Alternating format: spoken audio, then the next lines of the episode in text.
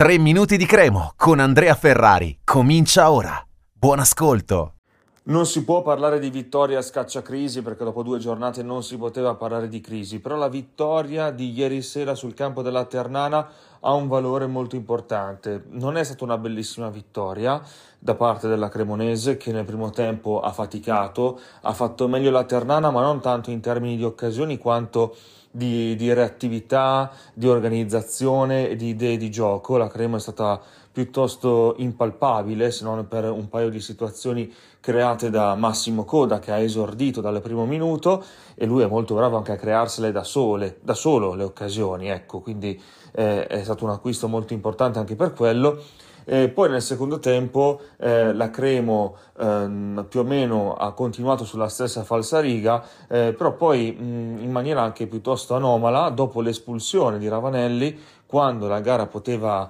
eh, diventare ancora più tosta con la Terrana che premeva per il vantaggio, eh, è arrivato il vantaggio dalla parte opposta, quindi la Cremo che ha segnato con coda, proprio lui a inizio ripresa aveva sfiorato un gran gol, poi se n'era divorato uno in un uh, contropiede e lì già eh, qualcuno gridava allo scandalo, però poco dopo sempre lui eh, ha segnato il gol vittoria molto lesto in tapin ed è un gol importantissimo, è tornato a segnare con la Cremonese dopo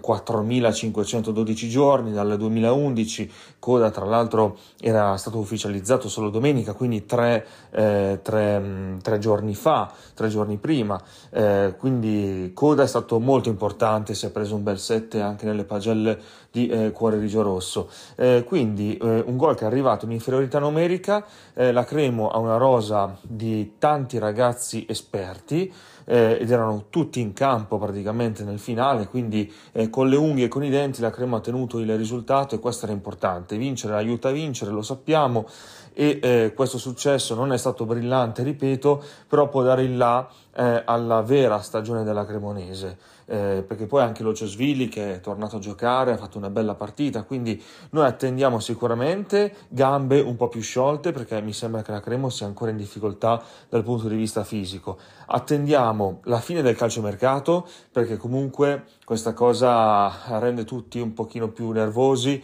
e, ed è sempre un po' eh, un'incognita quando la, il mercato è aperto.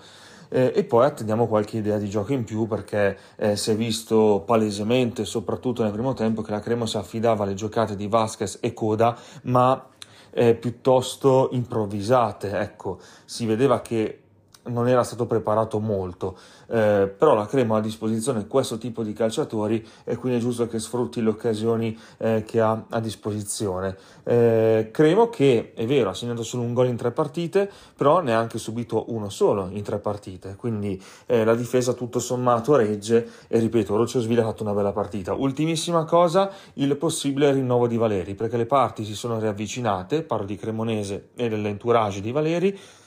quindi attenzione, ecco, eh, novità nelle prossime ore, vi consiglio di seguire cuorerigiorosso.com. Un saluto, forza Cremo.